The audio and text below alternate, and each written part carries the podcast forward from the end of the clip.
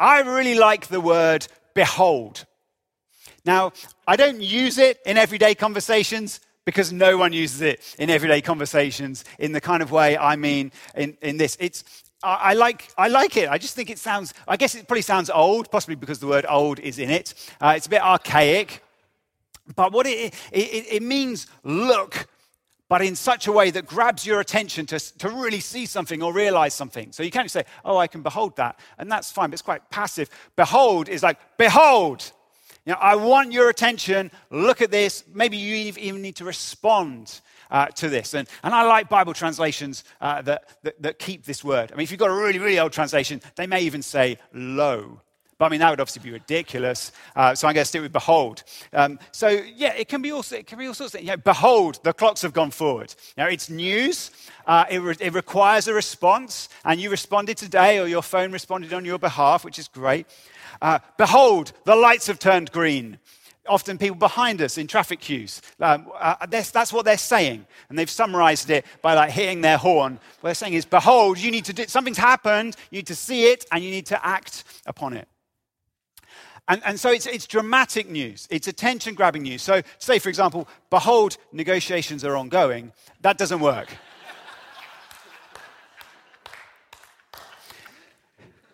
now, behold, the days of beholding are mostly behind us, and so many modern Bible translations don't use it, and that's totally fine. They replace it with something like look, or they rearrange the sentence so that it still has that, that, that kind of arresting attention uh, that was originally meant.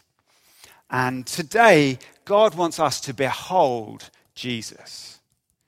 He really does. And uh, He's calling us to give Him our attention. Uh, he's calling us to, to love Him more. And that happens as we see Him more. And so that's what we're going to do. So I'm going to read the first of the servant songs in Isaiah. It's in Isaiah chapter 42. And it starts with a command to behold. And so that's what we're going to do. We're going to look then at seven things about this servant that this passage tells us. Sometimes it's good to stare intently at just one thing. And in a couple of weeks, I'll be preaching from Isaiah 53, and I probably will just talk about one thing. But this week, I felt it was one of those, it was one of those songs that just required, had multiple angles to it, multiple approaches uh, that God wants us to look at Jesus through all, in all these different ways. And so that's what we're going to do today as we look at Isaiah 42, starting in verse 1. Behold, my servant whom I uphold, my chosen in whom my soul delights. I've put my spirit upon him. He will bring forth justice to the nations. He will not cry aloud or lift up his voice or make it heard in the street. A, a bruised reed he will not break, and a faintly burning wick he will not quench. He will faithfully bring forth justice. He will not grow faint or be discouraged till he has established justice in the earth, and the coastlands wait for his law. Thus says God, the Lord, who created the heavens and stretched them out, who spread out the earth and what comes from it, who gives breath to the people on it and spirit to those who walk in it. I am the Lord. I have called you in righteousness. I will take you by the hand and keep you. I will give you as a covenant for the people, a light for the nations, to open the eyes that are blind, to bring out the prisoners from the dungeon, from the prison those who sit in darkness. I am the Lord. That is my name. My glory I give to no other, nor my praise to carved idols. Behold, the former things have come to pass, and new things I now declare. Before they spring forth, I tell you of them. Why don't we pray together? Lord, we want to behold you today. Lord, we want to see you. We want to be arrested uh, by you. We want to see you in all of your glory. And so we need you to help our hard hearts, our tired bodies, our feeble minds. God, give us grace now, please, to see you in these seven ways and more besides. Amen. Amen. All right. First thing to say about this servant is that this servant, uh, spoilers, is Jesus. The servant is Jesus. This uh, particular song is quoted by Matthew in his gospel as being about Jesus. And when you look uh, throughout the New Testament, uh, you see many references to uh, Jesus being God's servant. That's a phrase that's used of lots of other people in the Bible as well. But this unique servant, this special servant, and this servant uh, who, who's spoken of in Isaiah, oftentimes the New Testament will say, Look, Jesus is doing what Isaiah said the servant would do. And when you look at Jesus' character, when you look at Jesus' ministry, they fit perfectly with these songs. One of the things I found interesting to do this week, I'll mention it again in a moment, is uh, Philippians 2, a great song of Jesus' humility in the New Testament. You put this song and that song together, and that they're remarkably uh, to, uh, entwined and speaking to one another. So the servant is Jesus. And so when God says, Behold my servant, what he's saying is, Look at Jesus. Look at him. The great 19th century Scottish preacher Robert Murray M'Cheyne put it like this he said, For every look at yourself, take 10 looks at Christ. He is altogether lovely. Such infinite majesty, and yet such meekness and grace, and all for sinners, even the chief, live much in the smiles of God. Bask in his beams, feel his all seeing eye settled on you in love, and repose in his almighty arms. Let your soul be filled with a heart ravishing sense of the sweetness and excellency of Christ and all that is in him. That is excellent advice. If you don't know Jesus as your Lord and Savior, look at him. I want to encourage you to look at him, see what he is showing you about himself. Read the accounts of his life uh, that he's given us in his word. Ask people who are around, there are loads of people around you today who have seen Jesus uh, by faith. They, they, they know him, uh, they've met him, they've seen him at work, and they can tell you what, it, what he's like. And uh, he's just not, he just doesn't want you to settle for a, a kind of a blurry notion or, or a vague, uh, shadowy figure. He wants you to see him face to face. And that's what happens for us when we put our trust in Jesus. The Bible talks about it being suddenly we see. And so I want to encourage you. Uh, again, you, you maybe here today, you're, you're not sure what you believe. Well, I'm going to show you some things about him. I want you to see him and you can respond to Him today. Have your eyes opened today. And if you're a Christian, fill your mind's eye with Him. May He be in your thoughts all the time. I found that trying to memorize passages that are about Jesus is really helpful uh, for this because there are times just when life's difficult, just when life is dark, just when we don't know what's going on, we think, what, what is happening? What do I say? I, I need at that moment to be able to see Jesus. I don't want to cheer myself up with some kind of false hope. I want to see Jesus. And so having the truths of Scripture at that point is so helpful because my mind might go all over the place, but the Bible doesn't change because God doesn't change. And so I, I, say to myself, Lamentations 3, the steadfast love of the Lord never ceases. His mercies never come to an end. They are new every morning. Great is his faithfulness. That's me looking at Jesus. That he's got all this steadfast love that never runs out, that he's faithful every day, that the fact that I have slept, he hasn't slept, he hasn't needed to. Wow, his greatness and his glory. Colossians 1, he is the image of the invisible God, the firstborn over all creation. For by him all things were made Wow, how amazing, how mighty.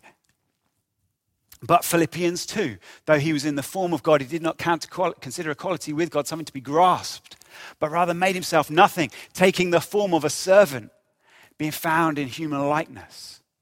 Wow, that's how I'm saved. That's how I'm rescued. Even though this mighty one, is the image of the invisible God, made all things, came, emptied himself, made himself a servant. And so I can say, Psalm 23, the Lord's my shepherd. I shall not want. He makes me lie down in green pastures. He uh, leads me beside still waters. He restores my soul. That's what he loves doing. I'm looking at Jesus. Psalm, uh, Isaiah 53, which we're going to look at in a couple of weeks' time. He was pierced for our transgressions, he was crushed for our iniquities. By his wounds, we are healed. This is Jesus. This is who he is. And we all forget. And so we all need to bring this before our eyes repeatedly And the great thing about memorizing it is that the lights can be off and you can see him. Also, we've just got so many stories about him, haven't we? We've got these gospel stories all about the things that Jesus did people he cared for, people he healed, people he challenged, people he taught. And then, the, as we remember at Easter, how he suffered for us, what he did for us. And those things are kind of easier to remember in one way because you're not like, oh, which way around does that word go? I've forgotten. No, no. You just have to picture it in your mind. With all these things, we are looking at him. As we read and repeat and think on these things, we are beholding Jesus. We're staring at him. The more we see of him, the more we praise him, the more we love him. Behold, my servant, God says to us. Second thing is that this servant is loved by God. Whether you love him or not, whether I've just said all of those things and you thought, yeah, wonderful, or not, God loves him. God the Father loves him. Behold, my servant, whom I uphold, my chosen, in whom my soul delights. That's the Father speaking of the Son. And those words are echoed when Jesus was baptized in Matthew 3.17. Um, Jesus was baptized and, and, and heaven is opened and the Father shouts down to the earth, This is my beloved Son with whom I'm well pleased. You meant to hear the, the echo, the, the connection between these two great statements. There is no prouder father of any son than God of Jesus. And we should hear that when God speaks of him. They know each other perfectly, utterly in every way, and there's no fault to be found. The father's never had to go, oh, yeah, but the son's never been rebellious. They have always been united perfectly in love and grace and glory and joy. The word that's translated uphold here, it means to grip tightly. It's like the father saying, I am not letting you go. Verse 6 says, I will take you by the hand and keep you. This is this closeness that they have. In fact, we believe as Christians that they're, they're not just two people who are really close, they are one. God's soul delights in Jesus. He's thrilled by him. He adores him. He loves telling him how great he is. And Jesus himself explains why in John 10 17. For this reason, the Father loves me, because I lay down my life that I may take it up again. We're going to celebrate Easter in three weeks' time, and we're going to, we're going to say, Yes, this is great hope for me. And uh, I'm going to talk about hope today. And when the people get baptized, they'll say, I'm putting my hope in Jesus. But the Father celebrates Easter as his Son's crowning achievement, as the greatest act of obedience, and as the fulfillment of the plan that they made together before the beginning of time. This servant is loved by God. Third thing, the servant is filled with the Holy Spirit. Now, throughout the Old Testament, uh, you often see God's uh, Spirit, which is His presence, His power. His Spirit is sent to people who need divine strength. And the same is true for this servant. So the giving of the servant uh, was also sometimes it was accompanied by oil being poured on the person, smeared on them. It was a symbol of what was happening to them, that something outside of themselves was being put on them priests and kings were anointed with oil. They had to represent and they had to rule. And God was saying, You cannot do this in your own strength. And so I'm going to give you my spirit. This word anointing became a, a, a picture of uh, not just something that was happening then, but of a promise that was going to happen. An anointed one would come the kings and the priests, they were, they were echoes, they were shadows, they were signs to one who was going to come who was fully anointed, who had the Spirit of God in a measure unlike any other, but had come to do what, what God needed the world to, to have done for it and what the world needed God to do. In Hebrew, the word for anointed one is Messiah. And in Greek, the word is Christos. And so Jesus Christ is God's anointed. He is filled with the empowering Holy Spirit of God. At his baptism, the Spirit descended on him, and soon afterwards, he is described as being in the power of the Spirit. He launched his ministry, uh, and Luke's gospel tells us, and I think Dan will preach on this on Easter Sunday, by uh, reading from another of the servant songs, Isaiah 61. He says, How does, how does Jesus define himself? First, first thing Jesus says to announce his public ministry is, the Spirit of the Lord is upon me. That's a sign to Jews who lived for years, for centuries with this promise. at some point, an anointed one is going to come. And when Jesus says, The Spirit of the Lord is on me, he's saying, It's me. God has given me his Spirit. Now, if Jesus, the eternal Son of God, needed the Holy Spirit, how much more do we? See, Jesus set aside his glory and was filled with a strength outside of himself to do what God had called him to do. If he needed to do that, how much more do we? Wouldn't it be crazy for Jesus' followers to try and do things in their own strength? Wouldn't that be ridiculous? Yes, it would. God's plan for this anointed one was that he would anoint many, many more. In fact, all who followed him. No longer would it be occasional one off, special people, priests, kings, as it was in the Old Testament. Now, God says, I'm going to pour out my spirit on all flesh. God's plan is for you to be empowered, filled with his Holy Spirit. To switch to another picture of the Spirit, uh, he's also the breath of God. And living the Christian life in your own strength is like trying to move a boat by blowing into the sails. You need the wind. You need the wind, the breath of God. Fourth thing, this servant is bringing justice. Justice is central to this song. It's repeated three times. He will bring forth justice to the nations. He will faithfully bring forth justice. He will not grow faint or be discouraged till he has established justice in the earth. It's important, central to Jesus' mission. What does it mean? What does justice mean? Because for us, we tend to think of justice meaning someone being punished for something when they've done something wrong. Yep. And so the, the court case will happen, uh, the person will be sentenced, they'll go to prison, and then we will say, justice has been done. Or if they don't go to prison, we'll say, justice hasn't been done. And so for most of us, most of the time, that's what we think of as justice. It's a punitive thing. But the word, certainly according to the Bible, has a far richer, deeper meaning than that. It's not just punishing things that have gone wrong, it is about putting things right, trying to fix what's gone wrong and what's been done wrong. But actually, it's more than that as well, because it's actually it's about making things right. So let me try and give you a sense of what that, that difference looked like. Imagine, I mean, it's a horrible scenario. Imagine a home uh, being bombed. The innocent inhabitants may well want the people who attacked them to be punished, but they want their home back too. And a court's decision about someone's guilt and a prison sentence for the person who bombed their home, it doesn't bring their home back, does it? And so we would say justice would not have been done if just someone has been put in prison. We want to, we want to put things right. But putting something right kind of doesn't go far enough. Putting something right is saying to someone, well, there's the rubble of your house, rebuild it. It's, it's actually, it's not enough.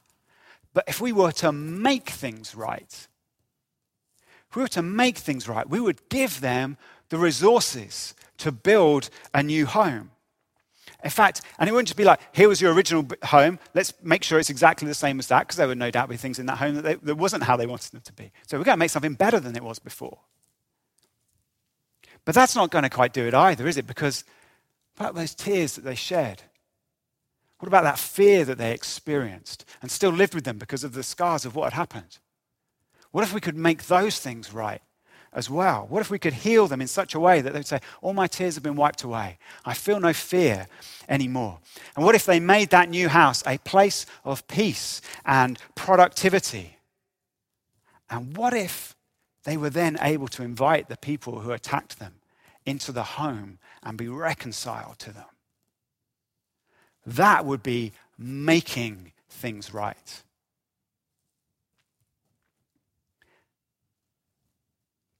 This would be something new happening which would have completely overcome what happened before. And that's what the Bible means when it talks about justice. It means all of those things. When you see the news or you uh, maybe read history or read stories of people's lives or you just look around our city and our, our nation and maybe even things in your own life. Don't you want God to make things right? You, you, you feel maybe you can't you haven't been able to articulate it like that so far. So far, you're just like, I know that's wrong. And it's horrible. It's breaking my heart. It's depressed or whatever it is. But this is where you need to go with that because this is God's intention. He's like, yeah, it is wrong. I'm going to make it right. Jesus told us that at the appointed time, he will return to the earth to bring justice. That's what the song says he's going to do, and Jesus speaks about it all throughout uh, the Gospels. And often when people say, Oh, Jesus is so lovely, you say, Have you heard what he says about the fact that he's going to come back and judge everyone? He is going to do that. Actually, when we see justice like this, this is great news. There will be a day of judgment when all that has been said and thought and done will be judged by God and right punishment will be apportioned. Then, what follows for those who have put their trust in Jesus, and actually for all of creation, is described by Jesus in Revelation 21, verse 5. Behold, he says, look, I am making all things new. I'm making all things new. I'm not just going to take the rubble of this earth and the mess that you've made of it and try and fix it up a bit. It's going to be a new heavens and a new earth. And there'll be no more weeping, no more pain, no more suffering, no more injustice, no more striving and strife and violence, because there'll be no more lack and there'll be no more sin in our hearts and no more systematic injustice. All of those things, Jesus says, will be gone and replaced with harmony and peace and joy and fruitfulness and satisfaction.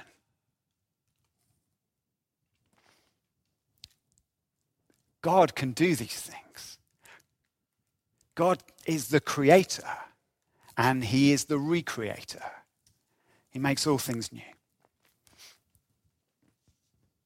With all the chaos and worry that we are living in, what's happening, what's going to happen, what's happening here, what's happening down there, what's happening everywhere.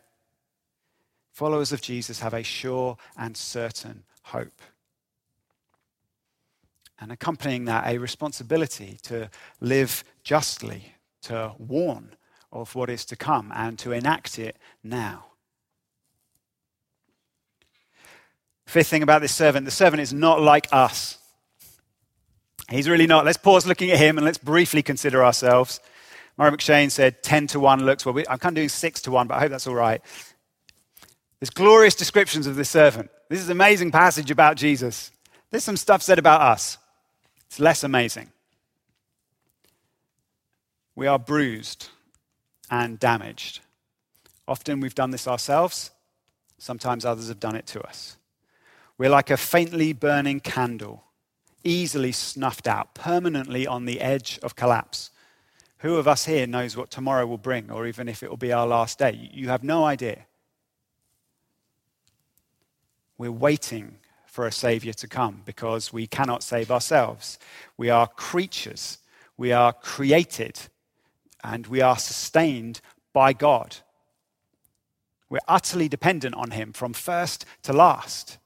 We are blind to the truth unless He enlightens us. We're imprisoned by sin unless He sets us free. And we have made idols in rivalry to God. We have trusted the works of our own hands rather than Him. And we have made sacrifices for the sake of empty promises rather than for His kingdom. That's why Isaiah 42 tells us about ourselves.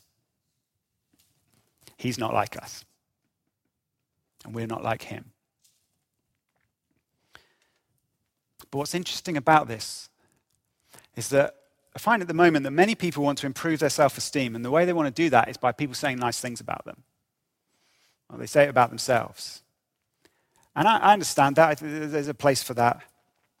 But you know what? Christians are given something far more than that. Psalm 103 He knows our frame, He remembers that we're dust, and that our days are like grass. But the steadfast love of the Lord is from everlasting to everlasting. Tim Keller puts it like this We are more sinned and we are more sinful and flawed in ourselves than we ever dared believe. Yet at the very same time, we're more loved and accepted in Jesus Christ than we ever dared hope. Because I think when you say things about yourself, yeah, I'm good at this, I'm a beautiful, I'm a strong person. But in your heart of hearts, somewhere there's a little voice saying, You're not really. Oh, you are to an extent, but not enough. And the gospel says, No, you're worse than you thought. It's much worse and much better. Because the verdict on you isn't your ability, the verdict on you is the love of God. That's what you want to revel in. That's what we need to rejoice in. And that's what's going to take us back to look at Easter. We're going to see this steadfast love in action, these last two points. Sixth thing the servant is humble and gentle. I know that's two things, um, but Jesus puts them together, and this song puts them together, so I'm doing the same. So, Matthew 11 29, Jesus says, Learn from me, for I'm gentle and humble in heart, and you will find rest for your souls. And the song says, He will not cry aloud or lift up his voice or make it heard in the street. A bruised reed he will not break, and a faintly burning wick, candle he will not quench. You see, unlike the rulers of this world, he's not arrogant, he's not aggressive, he's not attention seeking. When he lived among us, he was the very opposite of these things. There were times when the crowd said, Let's make him king, and he got out of there. Instead, he chose the path of obscurity and of ridicule and of weakness. And when he could have called on 10,000 of angels to gather round and sing his praise and smite his enemies, he let them arrest him and beat him and crucify him. In obedience to the plan that he and the Father had made. He is so humble, and this humility links to his gentleness. The proud don't like to associate with the weak, but King Jesus came for those who couldn't help themselves. He got down in the dirt, he accepted a bad reputation, he was shamed on the cross for sinners like you and me. This is how his greatness, because of his humility, means gentleness for us. Just like uh, that word that Karen brought, I was so encouraged by it because it was like, I'm going to talk about this. He is mighty and he gets close to you and gives you this love. It's amazing. The song says, a, a, bruised reed he will not break, a faintly burning wick he will not quench, he will not grow faint or discouraged. those two lines, they're, they're, they're meant to connect. You may be a very faint light. You may be like just a tiny flickering candle, but he will not grow faint. His love, his light burns brightly for you. You may feel bruised by life, you may feel useless, but he will not be discouraged from his mission of love. The words for bruised and discouraged are the same in Hebrew, they're both crushed. So he's saying, You may be crushed, he will not be crushed. And that means hope for you. Final thing the servant is the new covenant. God uses an unusual phrase when he's talking about him in verse 6. He says, I will give you as a covenant for the people. And scholars find this difficult because a covenant is an agreement, it's a treaty, it's a deal, it's not a person. And throughout the Old Testament, God relates to people through covenants. That's how he does it. They're partnerships which are initiated by God. They unite people to him and his purposes. God says, I'm going to do this with you. Here's how you'll respond. That's a covenant. He makes promises and he requires his partners uh, to uh, make commitments in return. And you see these throughout the Old Testament, and what also you see throughout the Old Testament is people failing to do this. It can seem like it just is like, oh no, they did, they got it wrong as well. Even though all those other people have got it wrong, so they got it wrong as well. And yet, in this doom and gloom, God says, But I'm going to make a new covenant one day that cannot be broken. It's a deal which is better than any ever made, in which God promises no longer just to be the initiator of the deal, but the one who makes it happen as well. He gives promises and he fulfills the commitments. He brings both of them together. There will be things for us to do as those who are brought into this covenant, but we are entirely enclosed by what God has done. In this covenant, all our sins will be forgiven because God has punished someone else in our place. In this covenant, all our bruises will be healed and we'll have new strength. In this covenant, a flame will be lit in us which cannot be extinguished because it doesn't come from us, it comes from Him. And in this covenant, we will be seen as perfectly faithful to God. And one day, we will be made into those who are able to be perfectly faithful to God and will live with Him forever. The Old Testament throbs with longing for this covenant. Again and again, it's like, oh, please, will this day come? A new covenant. When will the new covenant come? When will the new covenant come? What will it even be like? I don't know. And then one night, in a room with some friends, Jesus takes some wine and says, This cup that is poured out for you is the new covenant in my blood. He makes the deal and he is the deal. And this is how God can be both sides of an agreement by sending his son to become one of us. When we eat or drink something, we, we absorb it. It, it. it, becomes part of us in a way. And Jesus gave us bread and wine, uh, or juice as we tend to use, to eat and drink to show us that we have become united with Him in a covenant of love and of hope and of joy. And so every time we take communion, as we're just about to, and especially at Easter, when we remind ourselves of the whole way in which this happened, we're celebrating our hope. Now, like the justice that we spoke of earlier, this covenant has begun. Its effects are starting to work in those of us who are putting our trust in Him. But we await its final completion when Jesus returns and makes everything, including us, new. This is what the servant does. Until then, we look to Him we share in the love of God. We receive the power of the Holy Spirit. We work for justice. We confess our sins and admit our weaknesses.